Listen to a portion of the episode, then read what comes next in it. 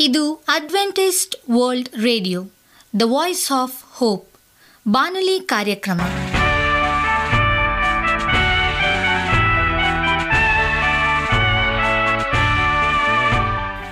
ನಮಸ್ಕಾರ ಪ್ರೀತಿಯ ಕೇಳುಗರೆ, ನಾನು ನಿಮ್ಮ ಆಕಾಂಕ್ಷ ಪಾಲ್. ನಮ್ಮ ನಿಲಯದ ಕನ್ನಡ ಕಾರ್ಯಕ್ರಮಕ್ಕೆ ತಮ್ಮೆಲ್ಲರಿಗೂ ಆತ್ಮೀಯ ಸುಸ್ವಾಗತ. ಮುಂದಿನ ಮೂವತ್ತು ನಿಮಿಷಗಳಲ್ಲಿ ಸುಮಧುರ ಹಾಡುಗಳು ಹಾಗೂ ದೇವರ ವಾಕ್ಯವನ್ನು ಕೇಳೋಣ. ಈ ಕಾರ್ಯಕ್ರಮವು ನಿಮಗೆ ಸಂತೋಷ ತರಲೆಂದು ದೇವರಲ್ಲಿ ಪ್ರಾರ್ಥಿಸುತ್ತೇವೆ. ಈ ಕಾರ್ಯಕ್ರಮದ ಪ್ರಾರಂಭದಲ್ಲಿ ಸುಮಧುರ ಗೀತೆಯನ್ನು ಆಲಿಸೋಣ.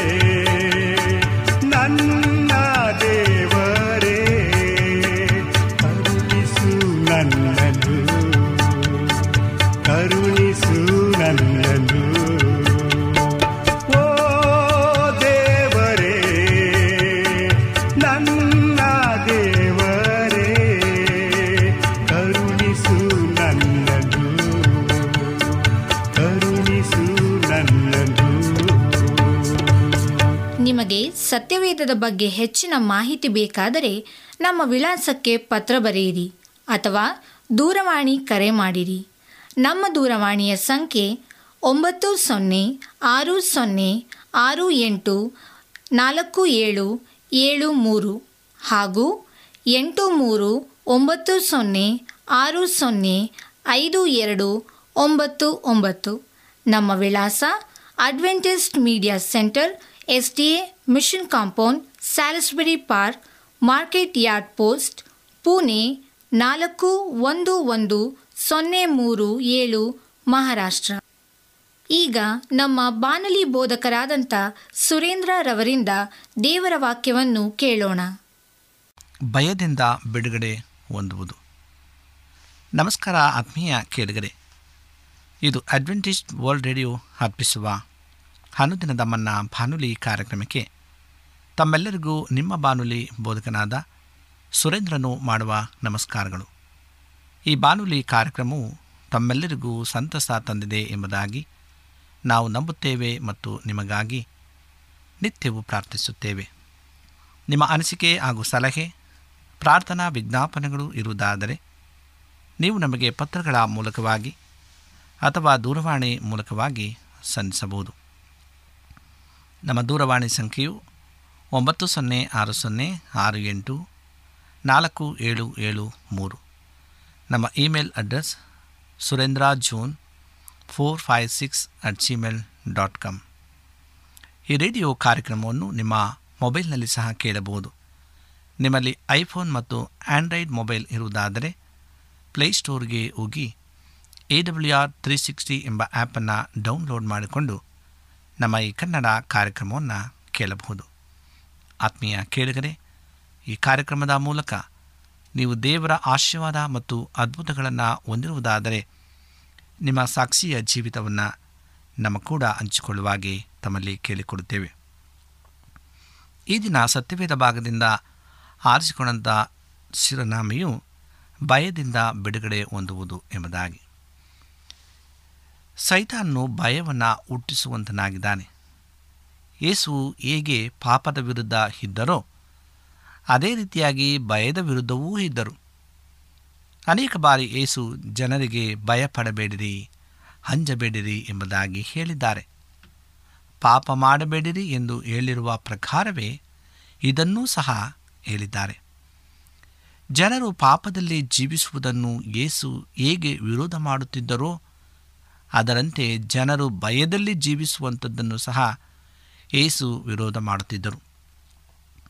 ನಾವು ಕರ್ತನಲ್ಲಿ ಭರವಸೆ ಇಟ್ಟಿರುವುದರಿಂದ ಎಂದಿಗೂ ಭಯಪಡುವ ಅಗತ್ಯತೆ ಇಲ್ಲ. ಒಂದು ವೇಳೆ ನಾವು ಈ ವಿಷಯದಲ್ಲಿ ಆಕಸ್ಮಾತಾಗಿ ಜಾರಿ ಬಿದ್ದರೆ ಮತ್ತು ಯಾವುದಾದರೂ ಸಂದರ್ಭದಲ್ಲಿ ಭಯಪಟ್ಟವರಾದರೆ ಅಥವಾ ಚಿಂತೆಗೊಳಗಾದರೆ ತಕ್ಷಣ ಇದರಿಂದ ಹೊರಬರಬೇಕು. ನಮ್ಮ ಭಯವನ್ನು ದೇವರಿಗೆ ಹಾರಿಕೆ ಮಾಡಬೇಕು ಮತ್ತು ನಮ್ಮನ್ನು ದೇವರು ನೋಡಿಕೊಳ್ಳುತ್ತಾರೆ ಎಂದು ಭರವಸೆ ಇರಿಸಬೇಕಾಗಿದೆ. ಸೈತಾನನು ಅನೇಕ ರೀತಿಯಲ್ಲಿ ದೇವರ ಕೆಲಸದ ಮೇಲೆ ಆಕ್ರಮಣ ಮಾಡುತ್ತಾನೆ. ಆದರೆ ದೇವರು ತನ್ನ ಮಕ್ಕಳ ಪ್ರಾರ್ಥನೆಗಳಿಗೆ ಉತ್ತರವನ್ನು ದಯಪಾಲಿಸುವವರಾಗಿದ್ದಾರೆ. ಯೇಸುಸ್ವಾಮಿ ಒಂದು ಬಾರಿ ಈ ರೀತಿಯಾಗಿ ಹೇಳುತ್ತಾರೆ. ಕೆಲವು ದೆವ್ವಗಳು ಪ್ರಾರ್ಥನೆ ಮತ್ತು ಉಪವಾಸಗಳಿಂದ ಮಾತ್ರವೇ ಹೊರಡಲ್ಪಡುತ್ತವೆ ಎಂಬುದಾಗಿ. ಅದರ ಅರ್ಥ, ನಾವು ಉಪವಾಸ ಮತ್ತು ಪ್ರಾರ್ಥನೆ ಮಾಡದೆ ಹೋದರೆ ಕೆಲವು ದೆವ್ವಗಳು ಎಲ್ಲಿ ಭದ್ರವಾಗಿ ಇದ್ದವೋ ಅಲ್ಲಿಯೇ ಉಳಿದುಕೊಂಡು ಬಿಡುತ್ತವೆ ಮತ್ತು ದೇವರ ಕೆಲಸಕ್ಕೆ ಅಡ್ಡಿಪಡಿಸುತ್ತವೆ. ಈ ಲೋಕದಲ್ಲಿ ದೇವರ ಕೆಲಸವು ನಮ್ಮ ಮೇಲೆ ಅಂದರೆ ಕ್ರಿಸ್ತನ ದೇಹದ ಮೇಲೆ ಅವಲಂಬಿತವಾಗುವಂತೆ ದೇವರು ಮಾಡಿದ್ದಾನೆ. ಇದು ಒಂದು ದೊಡ್ಡ ಸೌಭಾಗ್ಯವಾಗಿದೆ. ಹಾಗೆಯೇ ದೊಡ್ಡ ಜವಾಬ್ದಾರಿಯೂ ಸಹ ಆಗಿದೆ. ಕತ್ತಲೆಯ ಬಲವು ದೇವರ ಸಭೆಯ ವಿರುದ್ಧ ಮೇಲುಗೈ ಸಾಧಿಸಲು ಆಗುವುದಿಲ್ಲ ಎನ್ನುವುದು ಕರ್ತನ ವಾಗ್ದಾನವಾಗಿದೆ. ಅನೇಕ ಕ್ರಿಸ್ತ ವಿರೋಧಿ ಪಡೆಗಳು ಈ ಲೋಕದಲ್ಲಿ ಕಾರ್ಯನಿರ್ವಹಿಸುತ್ತಿವೆ. ಆದರೆ ದೇವರು ನಮಗೆ ಭಯದ ಆತ್ಮವನ್ನು ಕೊಟ್ಟಿಲ್ಲ. ಯಾರು ದೇವರನ್ನು ಸನ್ಮಾನಿಸುತ್ತಾರೋ ಅವರು ದೇವರಿಂದ ಸನ್ಮಾನಿಸಲ್ಪಡುತ್ತಾರೆ.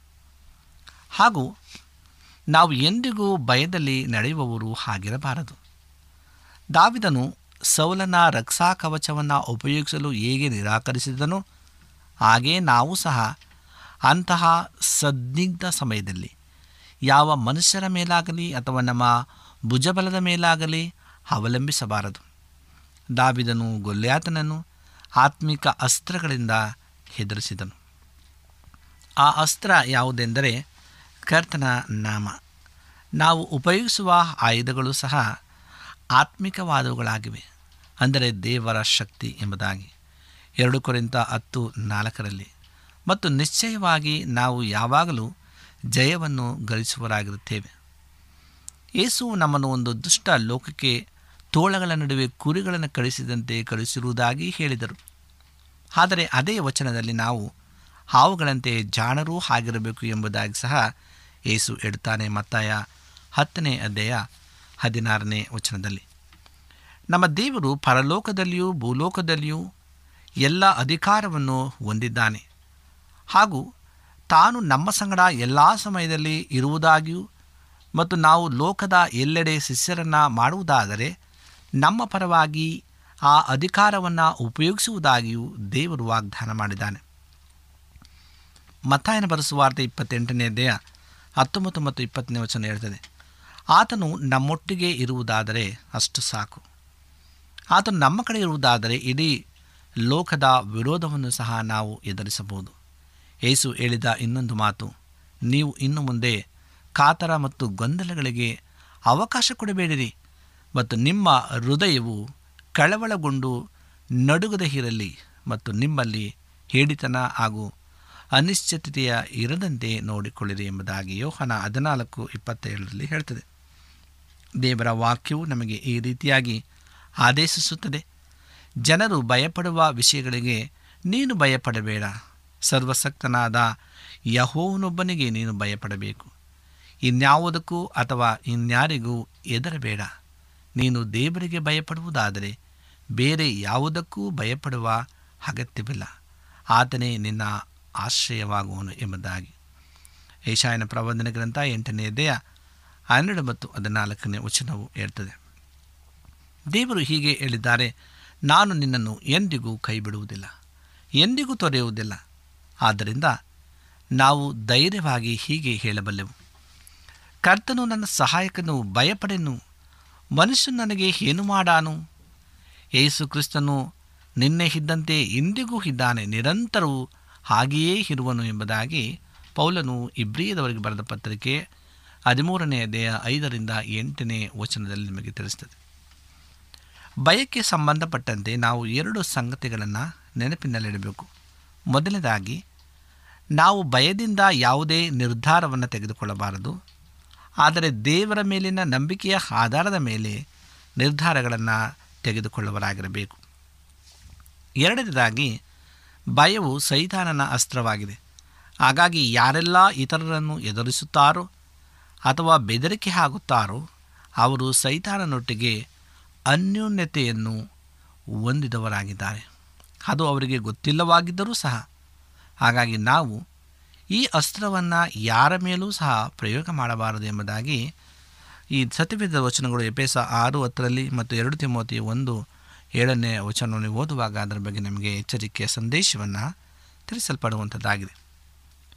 ಇತರರು ನಮಗೆ ಮಾಡುವಂಥ ಕೇಡನ್ನು ದೇವರು ಉಪಯೋಗಿಸಿಕೊಂಡು ತನ್ನ ವಾಕ್ಯದ ಮೇಲೆ ಹೊಸ ಪ್ರಕಟಣೆಯನ್ನು ಮತ್ತು ಹಿಂದೆ ನಾವು ಎಂದೂ ಹೊಂದಿರದಂತಹ ಮತ್ತು ಸಾಮಾನ್ಯ ಸಂದರ್ಭಗಳಲ್ಲಿ ನಮಗೆ ಸಿಗದಂತಹ ಆತನ ಕೃಪೆಯ ಹೊಸ ಅನುಭವಗಳನ್ನು ನಮಗೆ ಕೊಡುತ್ತಾನೆ. ದೇವರ ವಾಕ್ಯವು ಈ ರೀತಿಯಾಗಿ ಹೇಳುತ್ತದೆ, ನಮ್ಮ ಹೋರಾಟವು ಜನರ ವಿರುದ್ಧವಲ್ಲ. ನಾವು ಅಂಧಕಾರದ ಅಧಿಪತಿಗಳಿಗೂ, ಅಧಿಕಾರಿಗಳಿಗೂ ಮತ್ತು ಈ ಲೋಕದ ಕತ್ತಲೆಯ ಶಕ್ತಿಗಳಿಗೂ, ಆಕಾಶ ಮಂಡಲದ ದುಷ್ಟ ಶಕ್ತಿಗಳಿಗೂ ವಿರೋಧವಾಗಿ ಹೋರಾಡುವವರಾಗಿದ್ದೇವೆ ಎಂಬುದಾಗಿ ಎಪೇಸ ಆರು ಹನ್ನೆರಡರಲ್ಲಿ ಹೇಳ್ತದೆ. ದೇವರು ತನಗೆ ಈ ಮೂಲಕ ತಿಳಿಸಿಕೊಟ್ಟಿದ್ದು ಏನೆಂದರೆ, ನಾನು ಸೈತಾನನ ಪಡೆಗಳ ವಿರುದ್ಧವಾಗಿ, ಪರಿಣಾಮಕಾರಿಯಾಗಿ ಹೋರಾಡಬೇಕೆಂದರೆ, ಮನುಷ್ಯರೊಟ್ಟಿಗೆ ಎಂದಿಗೂ ಹೋರಾಡುವವನು ಆಗಿರಬಾರದು ಎಂಬುದಾಗಿ. ಆದ್ದರಿಂದ ಹಳೆಯ ಒಡಂಬಡಿಕೆಯ ಒಂದು ಕಾಲದಲ್ಲಿ ನಾವು ನೋಡ್ತೇವೆ, ಕೆಳಗಿನ ಇಸ್ರಾಯೇಲರು ಮನುಷ್ಯರೊಟ್ಟಿಗೆ ಹೋರಾಡಿದರು. ಆದರೆ ಹೊಸ ಒಡಂಬಡಿಕೆಯಲ್ಲಿ ನಾವು ಎಂದಿಗೂ ಮನುಷ್ಯರೊಟ್ಟಿಗೆ ಹೋರಾಡುವರಾಗಿರದೆ ಸೈತಾನನ ಮತ್ತು ಆತನ ದೆವ್ವಗಳ ವಿರುದ್ಧವಾಗಿ ಮಾತ್ರ ಹೋರಾಡುವರಾಗಿರಬೇಕು ಎಂಬುದಾಗಿ. ಯೇಸು ಸ್ವತಃ ತನ್ನ ಮಾದರಿಯನ್ನು ನಮಗೆ ತೋರಿಸಿದ್ದಾನೆ. ಅನೇಕ ವಿಶ್ವಾಸಿಗಳು ಸೈತಾನನ ವಿರುದ್ಧ ಜಯಗಳಿಸಲು ಸಮರ್ಥರಾಗಿರುವುದಿಲ್ಲ. ಏಕೆಂದರೆ ಅವರು ತಮ್ಮ ಹೆಂಡತಿಯರೊಟ್ಟಿಗೆ ಮತ್ತು ಗಂಡನರೊಟ್ಟಿಗೆ, ನೆರೆಯವರೊಟ್ಟಿಗೆ ಮತ್ತು ಇತರ ವಿಶ್ವಾಸಿಗಳೊಟ್ಟಿಗೆ ಜಗಳವಾಡುತ್ತಿರುತ್ತಾರೆ. ಭವಿಷ್ಯದಲ್ಲಿ ನೀವು ಯಾವ ಮನಸ್ಸರೊಟ್ಟಿಗೆ ಎಂದಿಗೂ ಜಗಳ ಆಡುವುದಿಲ್ಲ ಎಂದು ನಿಶ್ಚಯ ಮಾಡಿಕೊಳ್ಳಿ. ಮತ್ತು ಆಗ ನೀವು ಸೈತಾನನ ವಿರುದ್ಧ ಪರಿಣಾಮಕಾರಿಯಾಗಿ ಯುದ್ಧವನ್ನು ಮಾಡುವಿರಿ. ನಾವು ದೃಢವಾಗಿ ದೇವರ ಮಾರ್ಗಗಳನ್ನು ಹಿಂಬಾಲಿಸುವುದಾದರೆ ಸೈತಾನನನ್ನು ಮತ್ತು ಆತನ ಸಂಚುಗಳನ್ನು ಎಲ್ಲ ಸಮಯಗಳಲ್ಲಿ ಸೋಲಿಸುವರಾಗಿರುತ್ತೇವೆ ಹಾಗೂ ನಾವು ಸತತವಾದಂಥ ವಿಜಯೋತ್ಸವದಲ್ಲಿ ಜೀವಿಸುವರಾಗುತ್ತೇವೆ ಎಂಬುದಾಗಿ. ಅಪೋಸ್ತನಾದಂಥ ಪೌಲನು ಫಿಲೀಪೆಯವರಿಗೆ ಬರೆದ ಪತ್ರಿಕೆಯಲ್ಲಿ ಸಂತೋಷದ ಮನೋಭಾವಕ್ಕೆ ಹೆಚ್ಚು ಒತ್ತು ಕೊಡಲಾಗಿದೆ. ನಾನು ನಿಮಗೋಸ್ಕರ ದೇವರನ್ನು ಬೇಡಿಕೊಳ್ಳುವ ಎಲ್ಲ ಸಮಯಗಳಲ್ಲಿ ಸಂತೋಷದಿಂದಲೇ ಬೇಡುವನಾಗಿದ್ದೇನೆ ಎಂಬುದಾಗಿ ಫಿಲಿಪ ಒಂದನೇ ದೇಹ ನಾಲ್ಕನೇ ವಿಷಯದಲ್ಲಿ ಹೇಳ್ತದೆ. ಹಾಗಾಗಿ ಮತ್ತು ಫಿಲಿಪ ನಾಲ್ಕು ನಾಲ್ಕರ ಹೇಳ್ತದೆ, ಯಾವಾಗಲೂ ಕರ್ತನಲ್ಲಿ ಸಂತೋಷಿಸಿರಿ ಸಂತೋಷ ಪಡಿರಿ ಎಂದು ತಿರುಗಿ ಹೇಳುತ್ತೇನೆ ಎಂಬುದಾಗಿ ಸಹ ದೇವರ ವಾಕ್ಯದಲ್ಲಿ ನಮಗೆ ಹೇಳ್ತದೆ.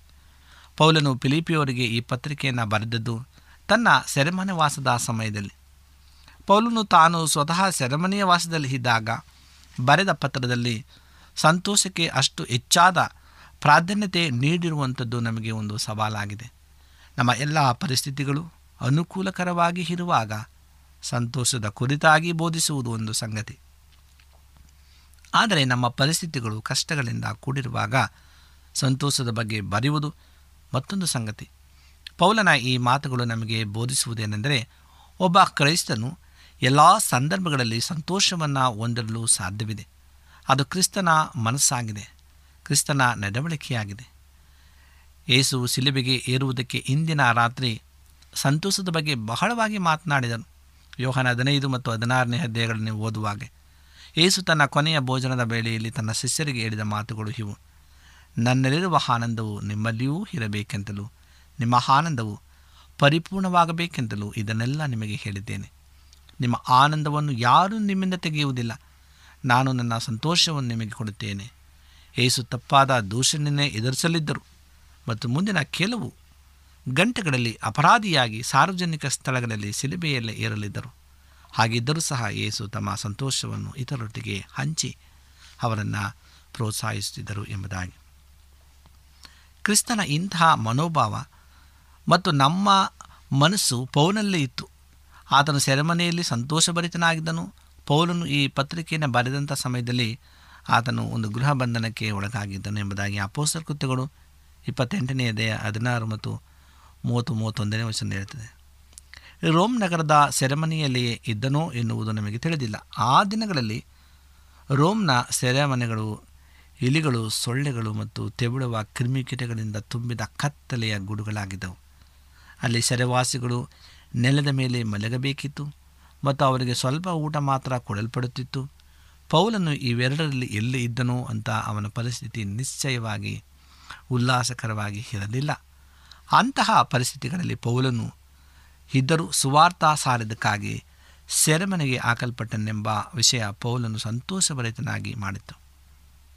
ಆತನು ತನ್ನ ಯಾತನೆಗಳಿಗೆ ಕಣ್ಣೀರನ್ನು ಸುರಿಸಲಿಲ್ಲ. ಆತನು ಯಾರಿಂದಲೂ ಅನುಕಂಪ ಬಯಸಲಿಲ್ಲ. ಪೌಲನು ಸಂತೋಷಭರಿತನಾಗಿದ್ದನು ಎಂಬುದಾಗಿ. ಸಕಲ ಸೌಲಭ್ಯಗಳನ್ನು ಅನುಭವಿಸುತ್ತಿದ್ದರೂ ಸಣ್ಣ ಪುಟ್ಟ ಅನಾನುಕೂಲತೆಗಳು ದೂರವಿರುವ ಕ್ರೈಸ್ತರಿಗೆ ಪೌಲನು ಎಂತಹ ಮಾದರಿಯಾಗಿದ್ದನಲ್ಲವೇ? ವಿಶ್ವಾಸಿಗಳು ಸಣ್ಣ ಕಷ್ಟಗಳನ್ನು ಎದುರಿಸುವಾಗ ಅಥವಾ ಸಣ್ಣ ಸಂಕಟಗಳ ಮೂಲಕ ಹಾದು ಹೋಗುವಾಗ ಮತ್ತೊಬ್ಬರಿಂದ ಅನುಕಂಪವನ್ನು ಗಿಟ್ಟಿಸಿಕೊಳ್ಳಲು ಹೇಗೆ ಪ್ರಯತ್ನಿಸುತ್ತಾರೆ ಎಂಬುದನ್ನು ನಾವು ನೋಡುತ್ತೇವೆ. ಪೌಲನು ತನ್ನ ಯಾತನೆಗಳ ವಿಷಯವಾಗಿ ಒಂದೇ ಒಂದು ಮಾತನ್ನು ಇಲ್ಲಿ ಹೇಳಿಲ್ಲ. ಆತನು ಹೀಗೆ ಹೇಳಿದನು, ನಾನು ನಿಮಗೋಸ್ಕರ ದೇವರನ್ನು ಬೇಡಿಕೊಳ್ಳುವ ಎಲ್ಲ ಸಮಯಗಳಲ್ಲಿ ಸಂತೋಷದಿಂದಲೇ ಬೇಡುವನಾಗಿದ್ದೇನೆ ಎಂಬುದಾಗಿ.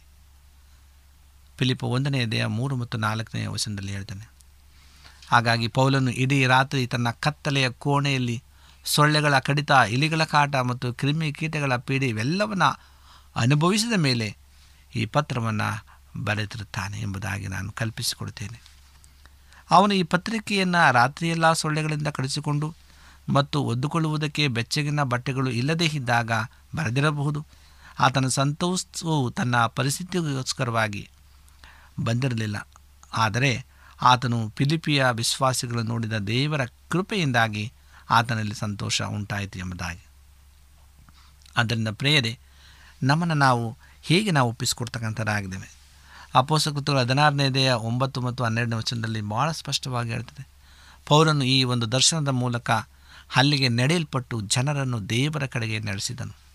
ಮತ್ತು ಫಿಲಿಪಿಯಲ್ಲಿ ಸೆರೆಮನೆಗೂ ಹಾಕಲ್ಪಟ್ಟನು. ಅಲ್ಲಿ ಜೈಲಿನ ಅಧಿಕಾರಿ ಪರಿವರ್ತನೆ ಹೊಂದಿ ಬಹುಶಃ ಈಗ ಫಿಲಿಪಿಯ ಒಬ್ಬ ಸಭಾ ಹಿರಿಯರಾಗಿ ಜನರಿಗೆ ಈ ರೀತಿಯಾಗಿ ಹೇಳಿರಬಹುದು. ಈತನು ಸೆರೆಮನೆಯಲ್ಲಿ ಸ್ತುತಿಪದಗಳನ್ನು ಹಾಡುವುದನ್ನು ನಾನು ನೋಡಿದ್ದೇನೆ. ಪೌಲನ ಸಂತೋಷ ದೇವರ ಸೇವೆಯಲ್ಲಿ ಬಳಸಲ್ಪಟ್ಟ ಆತನ ಜೀವಿತದ ಫಲವಾಗಿತ್ತು. ನೀವು ನಿಮ್ಮ ಜೀವಿತದ ಕೊನೆಯ ಹಂತಕ್ಕೆ ಬರುವಾಗ ನಿಮ್ಮನ್ನು ಸಂತೋಷಗೊಳಿಸುವಂಥದ್ದು ದೇವರಿಂದ ನಿಮಗೆ ಕೊಡಲ್ಪಟ್ಟ ಆರೋಗ್ಯ ಮತ್ತು ಬಲವು ಕರ್ತನ ಸೇವೆಗಾಗಿ, ಆತನ ರಾಜ್ಯಕ್ಕಾಗಿ ಜನರನ್ನು ಒಂದುಗೂಡಿಸಿ ಆತನ ಸಭೆಯನ್ನು ಕಟ್ಟುವುದಕ್ಕಾಗಿ ಉಪಯೋಗಿಸಲ್ಪಟ್ಟಿತ್ತು ಎನ್ನುವ ವಿಷಯವೇ. ಇದರ ಬಗ್ಗೆ ಹೀಗಲೇ ಯೋಚಿಸಿ. ಆಗ ನೀವು ಪೌಲನಂತೆ ನಿಮ್ಮ ಜೀವಿತದ ಕೊನೆಗೆ ಬರುವಾಗ ನಿಮ್ಮ ಜೀವಿತದಲ್ಲಿ ದೇವರು ನಡೆಸಿದ ವಿಷಯಗಳಿಗಾಗಿ ದೇವರಿಗೆ ನಾವು ಸದಾ ಕೃತಜ್ಞತಾ ಉಳ್ಳವರಾಗಿರಬೇಕಾಗಿದೆ ಆತ್ಮೀಯ ಸ್ನೇಹಿತರೆ, ಇಂದು ನಾವು ಭಯಪಡದೆ ದೇವರು ನಮಗೆ ಕೊಟ್ಟಿರ್ತಕ್ಕಂಥ ಆ ಒಂದು ಆಶೀರ್ವಾದ, ಭಯಪಡಬೇಡಿರಿ. ನಾನು ನಿಮ್ಮೊಂದಿಗಿದ್ದೇನೆ ಎಂಬುದಾಗಿ ನಾವು ಜೀವಿಸುವಾಗ ದೇವರ ಆಶೀರ್ವಾದಕ್ಕೆ ನಾವು ಪಾತ್ರರಾಗ್ತೇವೆ. ಹಾಗಿರುವಾಗ ಭಯದಿಂದ ಬಿಡುಗಡೆ ಹೊಂದುವಂಥದ್ದು ದೇವರ ಬಳಿ ನಾವು ಬರುವಾಗ ಆತನು ನಮಗೆ ಅತ್ಯಧಿಕವಂತ ಆಶೀರ್ವಾದದ ಮೂಲಕವಾಗಿ ನಮ್ಮನ್ನು ತುಂಬಿಸಿ, ಬಲಪಡಿಸಿ ನಡೆಸಲು ಆತನ ಶಕ್ತನಾಗಿದ್ದಾನೆ. ದೇವರು ಈ ಒಂದು ವಾಕ್ಯಗಳನ್ನು ಆಶೀರ್ವಾದ ಮಾಡಲಿ. ಈ ಸಮಯದಲ್ಲಿ ನಮ್ಮ ಕಣ್ಣುಗಳನ್ನು ಮುಚ್ಚಿ ನಾವು ದೇವರೊಟ್ಟಿಗೆ ಪ್ರಾರ್ಥನೆಯನ್ನು ಮಾಡಿಕೊಳ್ಳೋಣ. ಭೂಮಿ ಆಕಾಶಗಳ ಒಡೆಯನೆ ಸರ್ವಸಕ್ತನೇ ಪರಿಶುದ್ಧನಾದಂಥ ದೇವರೇ, ನಿನಗೆ ಸ್ತೋತ್ರ. ನಿನ್ನ ಅಪಾರವಂಥ ಪ್ರೀತಿ, ಕೃಪೆಗಳಿಗಾಗಿ ಸ್ತೋತ್ರ ಕರ್ತನೆ.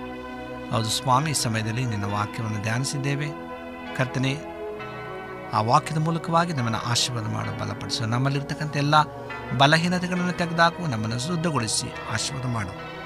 ನಮ್ಮ ಪ್ರಾರ್ಥನೆ ಕೇಳಿದಕ್ಕಾಗಿ ಸ್ತೋತ್ರ. ತಲೆಬಾಗಿರ್ತಕ್ಕಂಥ ಪ್ರತಿಯೊಬ್ಬೊಬ್ಬ ಮಕ್ಕಳನ್ನು ಆಶ್ರಯಿಸು, ನಿನ್ನ ಕೃಪೆಯನ್ನು ತುಂಬಿಸು. ನಮ್ಮ ಪ್ರಾರ್ಥನೆಯನ್ನು ಕೇಳಿದಕ್ಕಾಗಿ ಸ್ತೋತ್ರವನ್ನು ಸಲ್ಲಿಸ್ತಾ ಎಲ್ಲ ವಿಜ್ಞಾಪನೆಗಳನ್ನು ಯೇಸು ಕ್ರಿಸ್ತನ ನಾಮದಲ್ಲಿ ಬೇಡಿಕೊಳ್ಳುತ್ತೇವೆ ತಂದೆಯೇ ಆಮೇಲೆ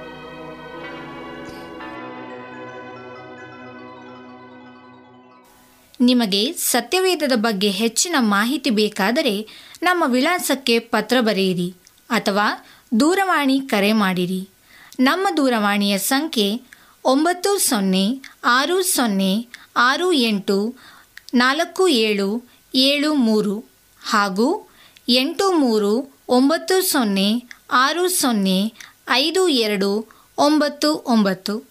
ನಮ್ಮ ವಿಳಾಸ Adventist media centre S D A mission compound, Salisbury park, market yard post, Pune ನಾಲ್ಕು ಒಂದು ಒಂದು ಸೊನ್ನೆ ಮೂರು ಏಳು, ಮಹಾರಾಷ್ಟ್ರ. ಮತ್ತೆ ಮುಂದಿನ ಕಾರ್ಯಕ್ರಮದಲ್ಲಿ ಭೇಟಿಯಾಗುವ. ನಮಸ್ಕಾರಗಳು.